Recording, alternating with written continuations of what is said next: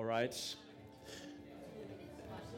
Jamen, øh, ja, jeg hedder som sagt Christian Tyksen, og jeg er tidligere ungdomsleder og nuværende lovsangsleder i, i Apostolskirke i Aalborg. Jeg er niogtyve år gammel, øh, og jeg har to børn. En dreng på et år og en dreng på knap fire år. De hedder henholdsvis Asger og Mikas. Så har jeg været gift i otte år med en pige, der hedder Eline. Og det er sådan, hvem jeg er. Så blev jeg færdig på universitetet i sommer, så, og nu her der er jeg så det, der hedder en arbejdsløs akademiker.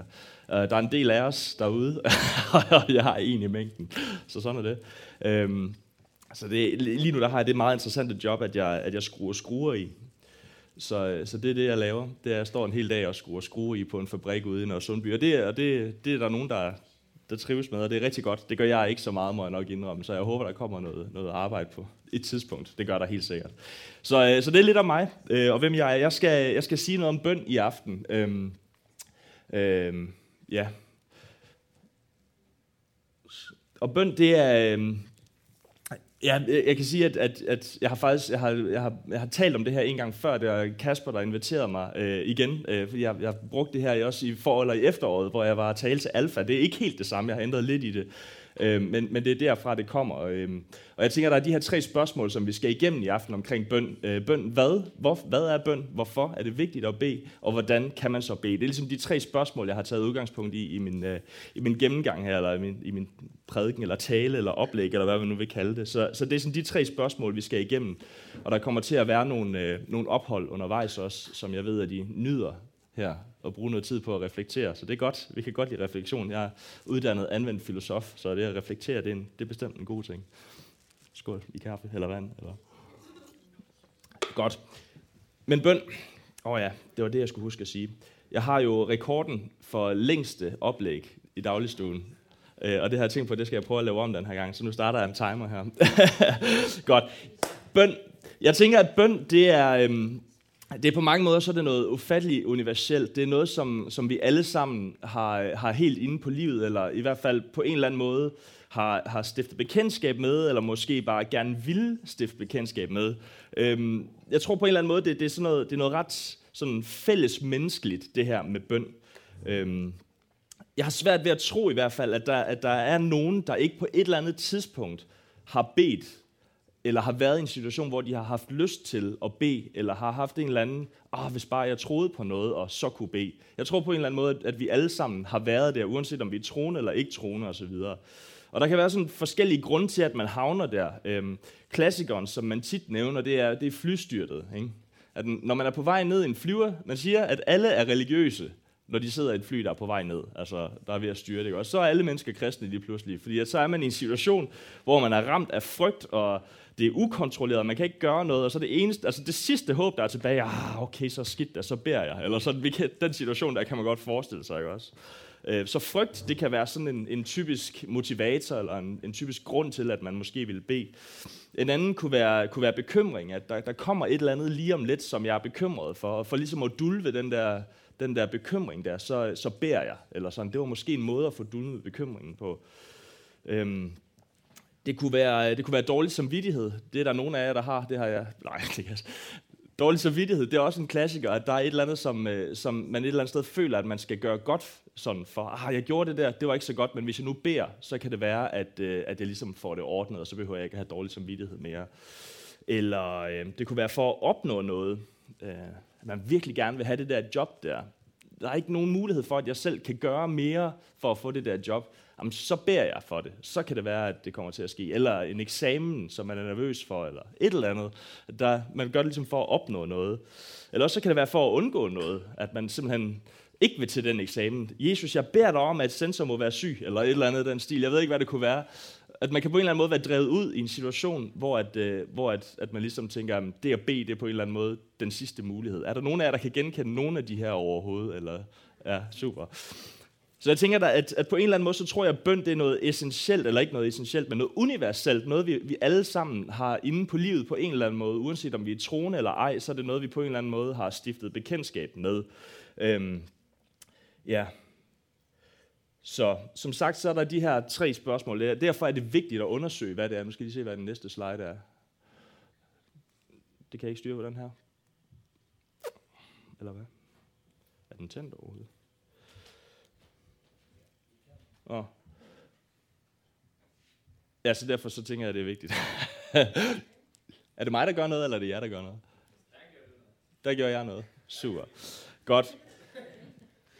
Øhm, fordi at bøn, det, det, det ser forskelligt ud, og fordi at der som sagt kan være mange forskellige grunde til, hvorfor man, man, man vælger at bede, så tænker jeg, at det giver mening, når vi skal snakke om, hvad bøn er, ligesom at få sådan et fælles udgangspunkt for, hvad er bøn. Og, og der er altså, et rigtig godt sted at starte, det er, det er Bibelen, ikke? Og, og et endnu bedre sted at starte, det er der, hvor Jesus han siger noget. Så, så det var faktisk lige præcis det, jeg tænkte, at vi skulle gøre. Øhm, så jeg tænkte, at vi skulle læse Matteus evangeliet kapitel seks, vers ni til tretten, for der er der en bøn, som vi alle sammen kender, uanset hvor meget eller hvor lidt man har været kristen osv. Der står sådan her, og jeg har skrevet det deroppe også, så I kan også følge med.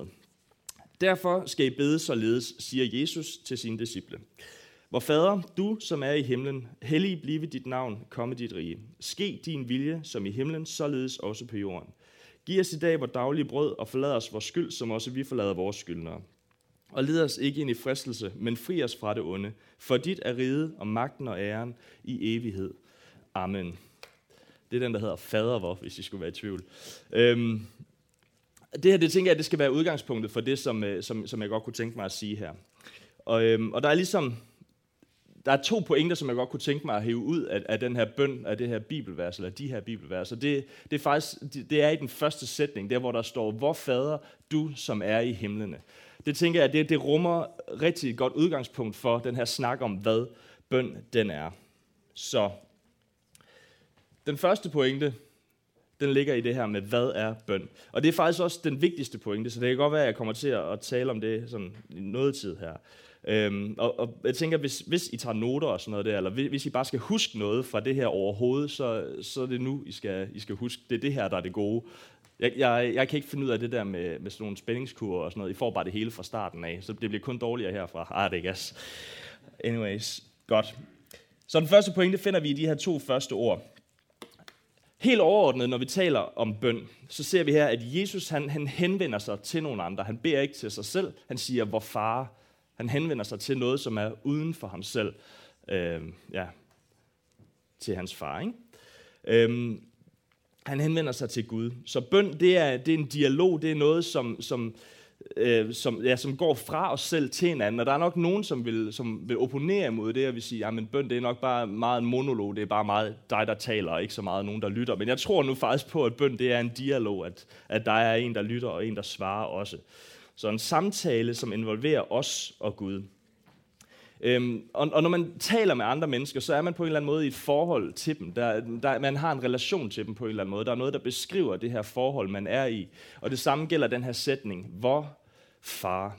Far beskriver noget om den relation, som vi er i med Gud. Når vi kommer til Gud i bøn, så kommer vi til ham som børn. Øhm, og jeg, jeg ved ikke, hvor mange af jer, der har børn her. Det er nok ikke så frygtelig mange af jer. Men, øh, men jeg kan fortælle jer, at jeg har som sagt to. Og, øh, og den ældste, han er, han er fire. Og da han sådan, øh, var omkring tre år, der fandt han ud af, at jeg ikke hed far.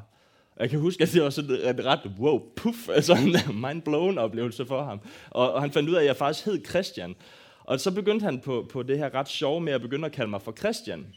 Og det var, og det var, det var en ret mærkelig oplevelse, sådan at have en søn... Øh, som altid har kaldt mig far, og så lige så begynder han at kalde mig Christian. Og det jeg oplevede, det var, at det, faktisk, det var faktisk ret fremmedgørende for mig, at min søn han kaldte mig for Christian. Fordi at Christian, det er jo det, som I kalder mig, og alle mulige andre kalder mig. Altså, det kalder dem nede på jobcenter, de kalder mig også Christian, ikke også? Så jeg er ikke Christian for dig, Mikas, jeg er far, siger jeg til ham. For, for dig, der er jeg far.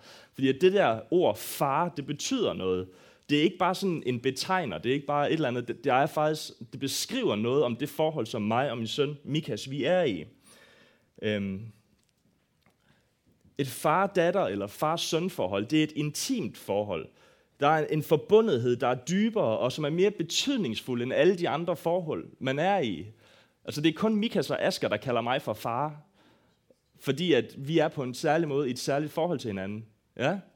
Alle andre, I må kalde mig Christian, men, men du ved, det siger ikke så meget om det forhold, som vi er i. Øhm, ja, og sådan en relation er vi i til Gud. Øhm, et et far-datter, far-søn-forhold, ligesom Jesus han beder her, vor far. Øhm, Der er noget helt særligt over den relation, som vi står i til Gud, der er mellem Gud og mennesker, når vi kommer til ham som sønner og døtre af ham. Og når man sådan læser Guds ord, læser Bibelen, så er det en lang fortælling om sådan en, en intim kærlighedshistorie, om hvordan, hvordan Gud han elsker os helt ufattelig meget.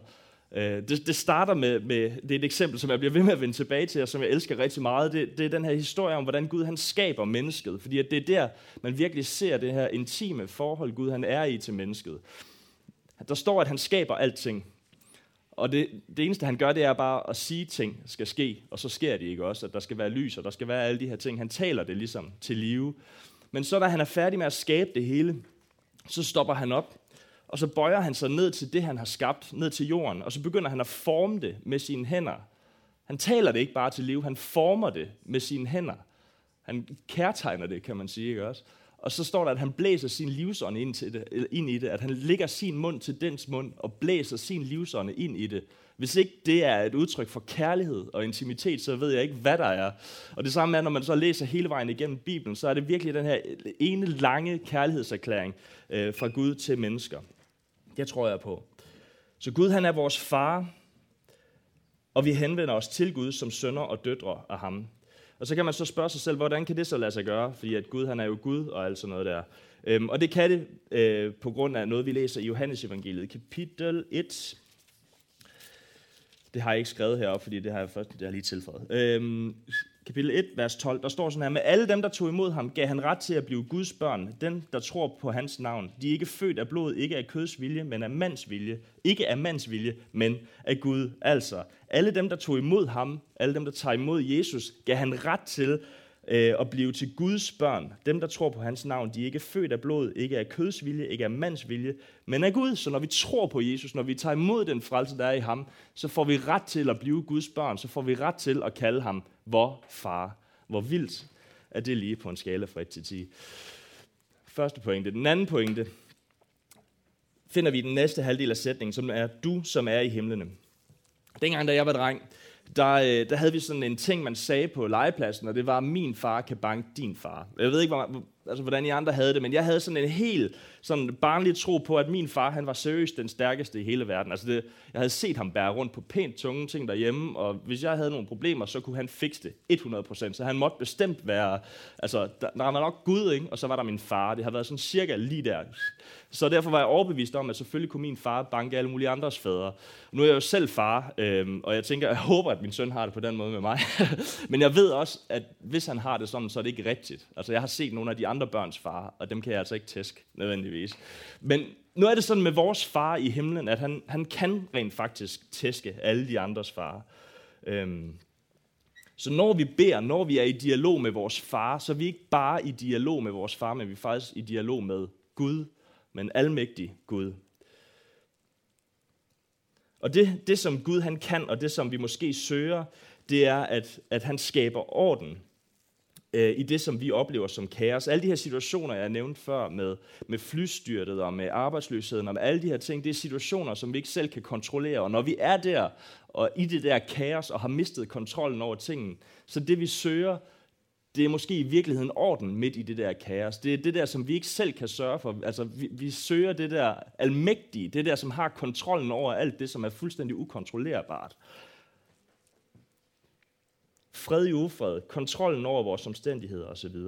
Og det er det, der er den anden pointe, når vi taler om, hvad bøn er. Så er bøn, det er en dialog med vores far, men det er en dialog med vores far, som er Gud. Og det synes jeg er rimelig vanvittigt. På den ene side, så er han den her nære, den her, er vi i den her intime relation, det her, du ved, den her hjertesrelation med vores far, og på den anden side, så er vi det med Gud, altså skaberen af det hele, ham der har styr på det, ham der har kontrollen og orden. Vi beder til ham, for hvem alt er muligt, ham som har al magten i himlen og på jorden, ham som har skabt det alt sammen, ja, ham som var der i begyndelsen og vil være der i al evighed. Det er ham, vi beder til. Så hvad er bøn? Bøn er dialog med far, der samtidig også er Gud. Og den her relation, den bliver mulig, fordi at Jesus, han er død på korset for vores skyld. Så der, hvor vi accepterer det og tager imod den frelse, som Jesus giver os, der kan vi faktisk få lov til at kalde Gud, den almægtige skaber, for far. Det var den første pointe, jeg godt kunne tænke mig at hive frem her omkring, hvad bøn er. Øhm, og jeg håber, at, at det var bare en lille smule inspirerende. Jeg tænker i hvert fald, øhm, at jeg godt kunne tænke mig, at I lige sætter jer sammen og snakker øh, to og to. Er det ikke sådan noget, den stil, I plejer at gøre? Og så prøv lige at snakke omkring, hvad i det her var, var ny viden, eller var der noget her, der satte nogle tanker i gang, eller et eller andet i den stil. Hvor lang tid skal I have til det? Et par minutter, eller hvad? Ja, fint. En, to, tre, nu. Okay. Så, øh, så prøver vi at fortsætte lidt. Godt. Næste spørgsmål, det var som sagt, hvorfor skal vi bede? Hvorfor er det vigtigt at bede? Øhm, og, og svaret på det her spørgsmål kommer til at tage udgangspunkt i det, som jeg lige har sagt. Jeg håber, I køber præmissen om, at, at, at den relation, vi er i med Gud, det er en far-søn-far-datter-relation. Det er ikke bare et spørgsmål om, at det er en Gud deroppe, men det er faktisk en, som også er nær, en, der er ved os, en, som er tæt på, fordi at det er sådan præmissen for resten af det, som jeg kommer til at sige. Øhm, Og der, der er to grunde til, at, at det er vigtigt at bede. Øhm, øhm, og den første grund til at bede, det er, at det er en essentiel del af den relation, som vi er skabt til at være i med vores far. At bøn og dialog, samtale, det er en, en helt central del af den relation, som vi var skabt til at være i med vores far i himlen. Øhm, Jeg kunne godt tænke mig, at, at du sådan prøvede at forestille dig en relation, du er i, en nær relation. Øh, prøv sådan at, at forestille dig det. Det kan være, at du kan ovenikøbet kalde et billede frem for dit indre øje. Det kan være en, øh, det kan være en søskende, det kan være en forældre, eller en kone, kæreste, et eller andet. Prøv, prøv at forestille jer sådan en, øh, en relation. Kan I ikke lige prøve at række hånden op, når I har en? Sådan kan... Fint. Super. Øhm, godt, så prøv at forestille dig, at den her relation her, at, at I aldrig nogensinde talte sammen. Prøv at forestille dig det, at der var ingen dialog imellem jer, I havde ingen samtale. Så er spørgsmålet så, hvordan ville det gå med den relation? Hvordan ville det gå med den der nære relation, hvis I aldrig havde dialog, aldrig nogensinde talte sammen? Jeg tror, at der er rigtig mange relationer, som, øh, som bliver kolde eller som dør, fordi at samtalen den stopper. Jeg tror faktisk, det er et af de, de sådan største problemer, også når man snakker om ægteskaber osv., det er, at man glemmer at føre den der samtale, den der dialog der. Øhm, og hvorfor? Fordi at ærlig samtale, det er den bedste måde at give udtryk for det indre liv, det som foregår på indersiden. Altså, jeg har ingen chance for at vide, hvad der foregår inde i min kones hoved eller i hendes hjerte, hvis ikke hun siger det til mig. Og omvendt, så ved aner hun ikke, hvad der foregår inde i mig, hvis ikke jeg giver udtryk for det, hvis ikke jeg taler til hende. Vel? Så det her, hvis vi skal holde relationen ved lige, relationen med mennesker, med vores nære, så kræver det, at vi giver udtryk for, hvad det er, der sker herinde. Og omvendt, så oplever vi også, at når vi gør det, når vi faktisk giver udtryk for, hvordan vi har det, hvordan vi oplever tingene osv., og giver folk lov til at komme tæt på, at så bliver relationerne også dybere. Er det ikke sandt? Det er det, der er forskellen på for eksempel et ægteskab og så bare et almindeligt venskab. Det er, at man i et ægteskab forhåbentlig deler dybere. Når vi ser på Jesu liv, så er, er bønnen og relationen med Gud rigtig, rigtig meget i centrum. Øhm, det første eksempel, det, det ser vi allerede, da Jesus han er tolv år gammel, hvor at hans forældre har taget ham, øh, har taget ham med ind til Jerusalem øh, til en fest derinde, øh, en eller anden højtid af en eller anden art, jeg kan faktisk ikke huske, hvilken en det er, men til en højtid i hvert fald. Øhm, og da så, da så de skal afsted derfra igen, I skal forestille jer, at Jerusalem er, er stopfyldt med mennesker til den her års, eller højtid. Der er, altså, det er Aalborg karnevalagtigt, ikke også? Der er bare fuld smæk på, bare minus alt det der alkohol, tror jeg, men det ved jeg ikke. I hvert fald, der var jo vin, teknisk set. Nå, anyways. Masser af mennesker, og, og de er så inde i templet her, og de har Jesus med, som er tolv år gammel. Øhm, og da de så tager afsted derfra igen, så, øh, så er Jesus lige pludselig blevet væk, og de kan ikke finde ham nogen steder. Og de går selvfølgelig i panik, fordi at de har mistet Jesus midt i Aalborg Karneval. Ikke så fedt. Øhm, så de, de ender så tilbage ved templet og finder Jesus derinde i templet, og de går så hen og spørger ham, hvad, hvad i alverden laver du? Hvor, vi, du ved, du var væk, og vi har været nervøs for dig og sådan noget. Og så siger han bare sådan helt øh, koldt, eller hvad man skal sige, vidste de ikke, at jeg bør være ved min fader? Det siger Jesus som tolv år gammel, at han, altså, vidste de ikke, at jeg bør være her i templet, her hvor min far er, her hvor Gud er, at det er her, jeg bør være. Og, og, og det bliver ligesom sådan, øh, hvad skal man sige, standarden, at gentagne gange, der tager han ud i ørkenen for at være sammen med sin far og bede. Det sker rigtig mange gange, specielt i Lukas evangeliet er det beskrevet flere gange. Øhm, og sidste gang, hvor han, hvor han sådan gør det, øh, hvor han tager afsted for at bede og være sammen med Gud, det er i, det, der, i Gethsemane have, lige før han bliver forrådt og skal på korset og dø osv., og der, der tager han ud i Gethsemane have sammen med sine disciple og beder øh, til Gud og er sammen med, med sin far derude. Men det er ikke engang det sidste sted faktisk, fordi at, at lige før han ånder ud, som det aller, aller sidste, øh, i Lukas evangeliet kapitel treogtyve, vers seksogfyrre, der siger Jesus, Fader, i dine hænder betror jeg min ånd. Så den her relation, den her dialog med faren, er, eller med faderen, er en, som Jesus holder kørende igennem hele sit liv. Øhm... Ja, det var også bare den der. Så den første grund til, øhm, hvorfor vi beder, det er fordi, at det holder relationen levende. Det er den primære måde at pleje og opbygge det forhold, som vi har til vores far i himlen. Hvis ikke vi taler til ham, så, du ved, så er det ligegyldigt, så bliver relationen kold. Men hvis Gud han skal være vores far i himlen, så kræver det, at vi holder relationen ved lige, at ja, vi taler med ham.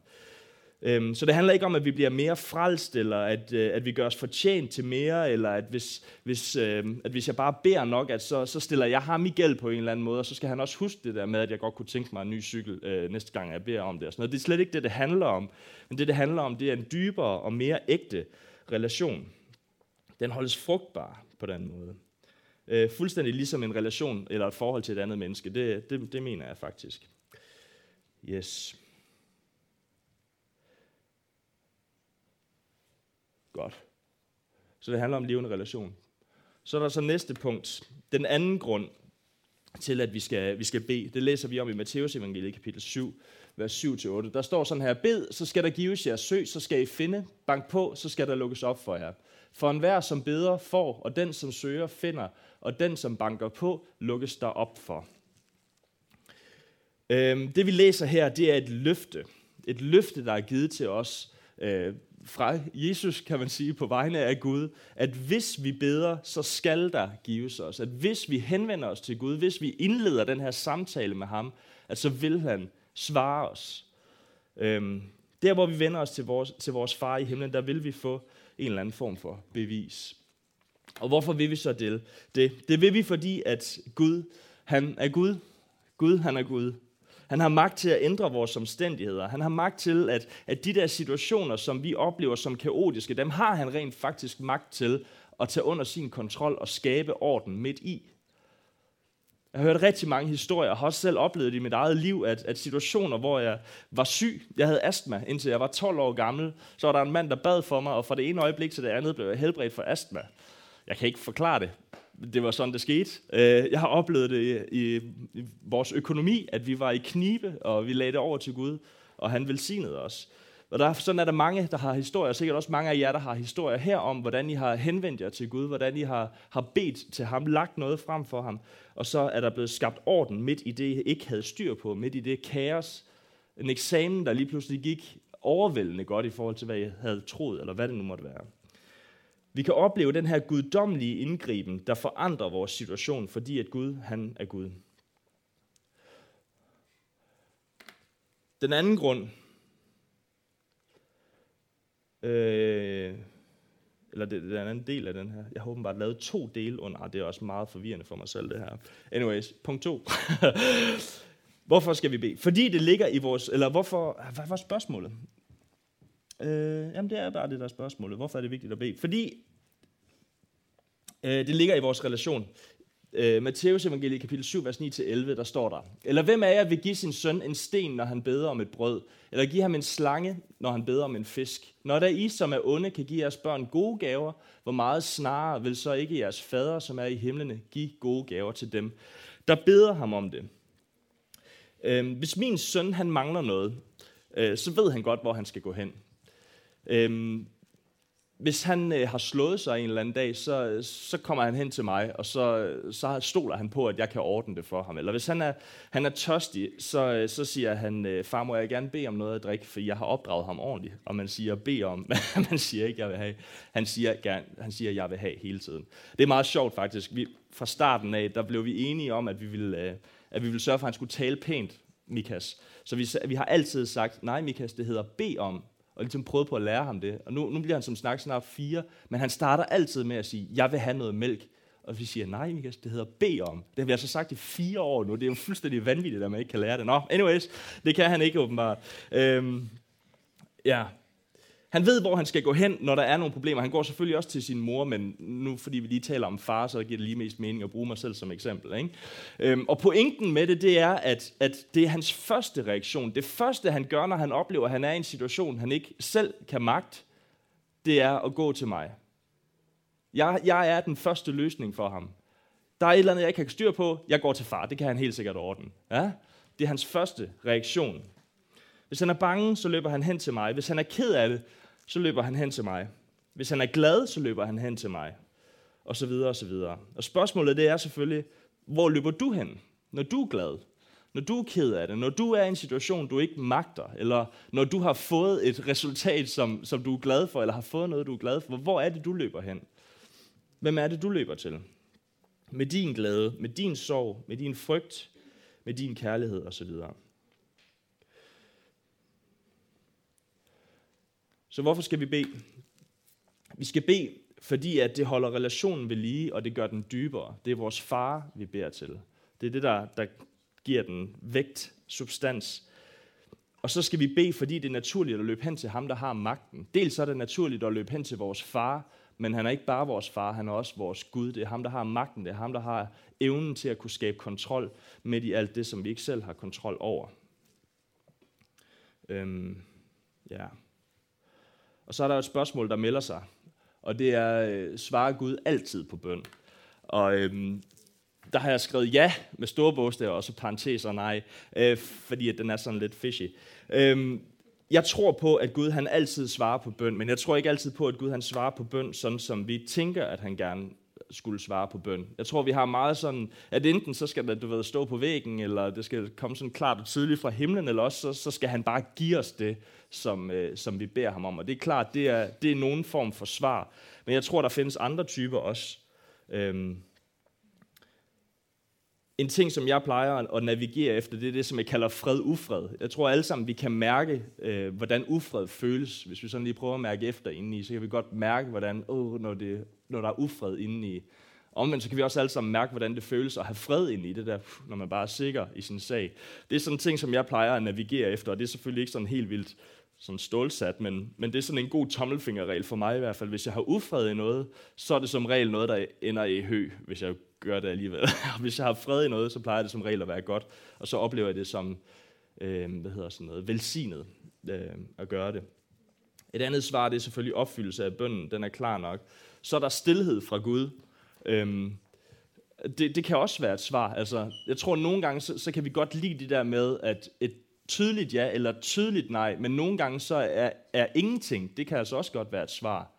Hvis man stiller nogle spørgsmål, og de ikke svarer altså sådan med ord, så er det jo stadigvæk en eller anden form for svar, og det tænker jeg også, det gælder i vores relation med Gud.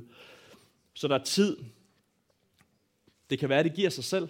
Det kan være, det løser sig. Det kan være, at lige pludselig så bliver det irrelevant. Det er også en form for svar.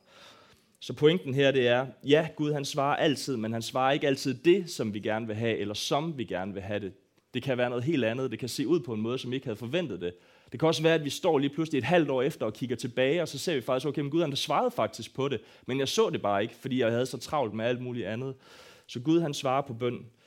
Øh, det vil jeg mene. Godt.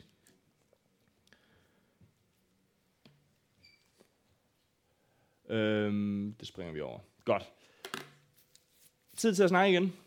Hvad var ny viden? Hvad, hvad snublede I over? Hvad, var der noget som en tanke, der blev sat i gang, eller et eller andet i den stil? Snak sammen to og to i to minutter. Yes. Super. Så er vi klar til, til sidste del. Vi har snakket om, hvad, hvad bøn er.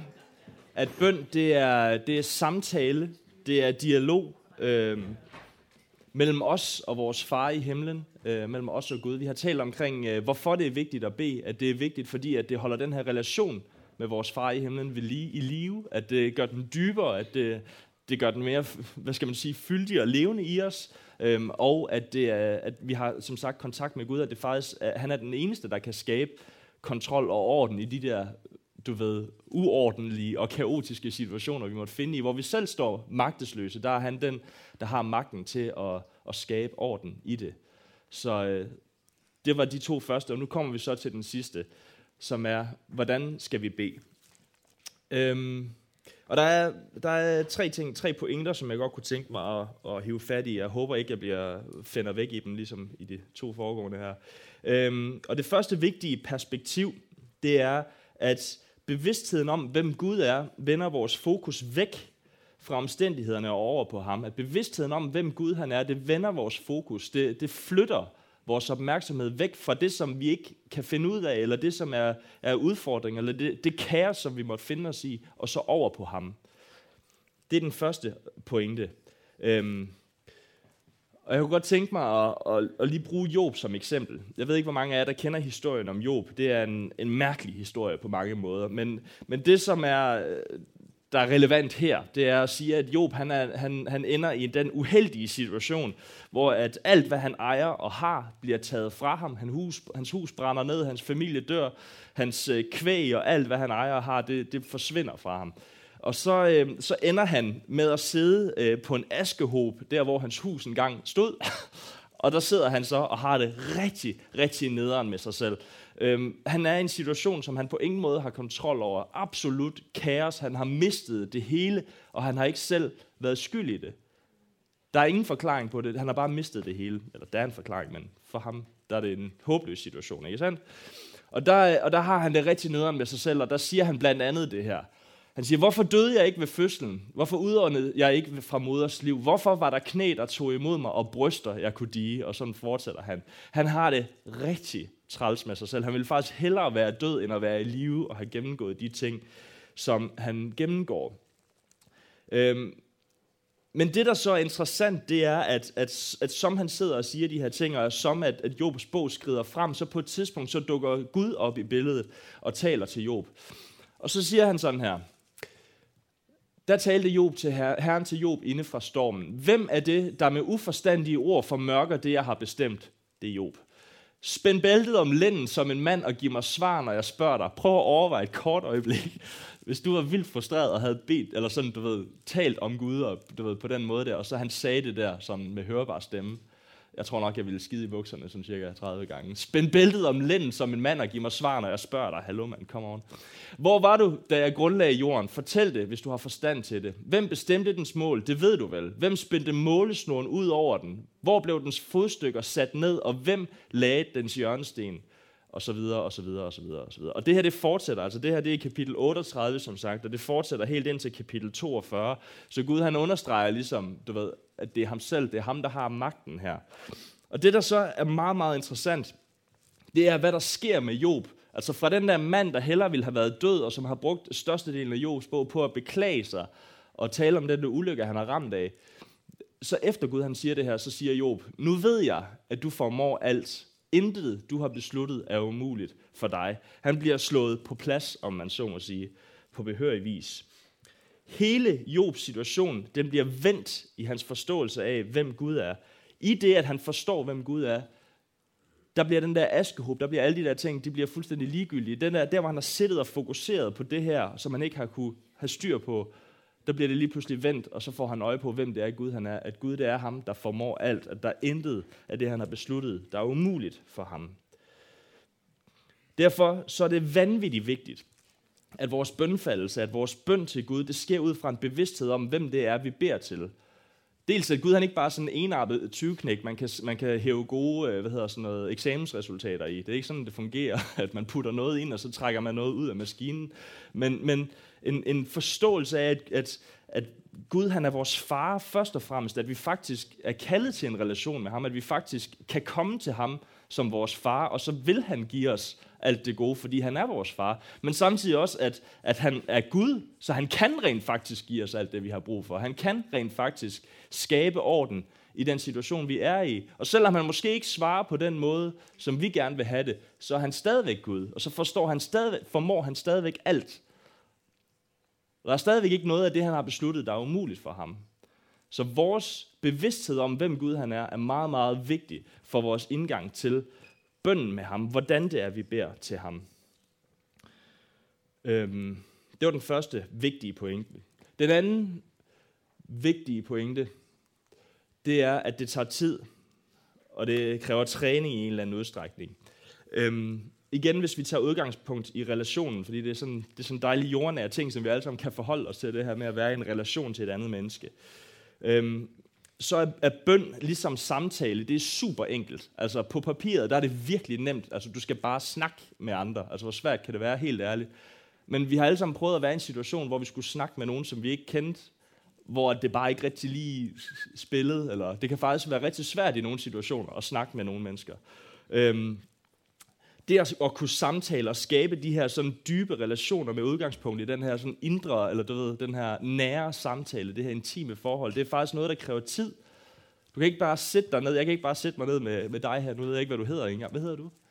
Benjamin. Jeg kan ikke sætte mig ned her med Benjamin, og så bare begynde at udøse mit, øh, du ved, mine dybeste følelser, og så regne med, at du ved, så har vi bare relation, vel? Det tager tid, ikke?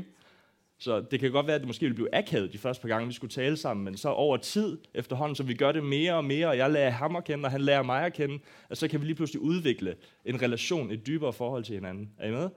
Ja. På samme måde er det med Gud, og den relation, vi er i med ham.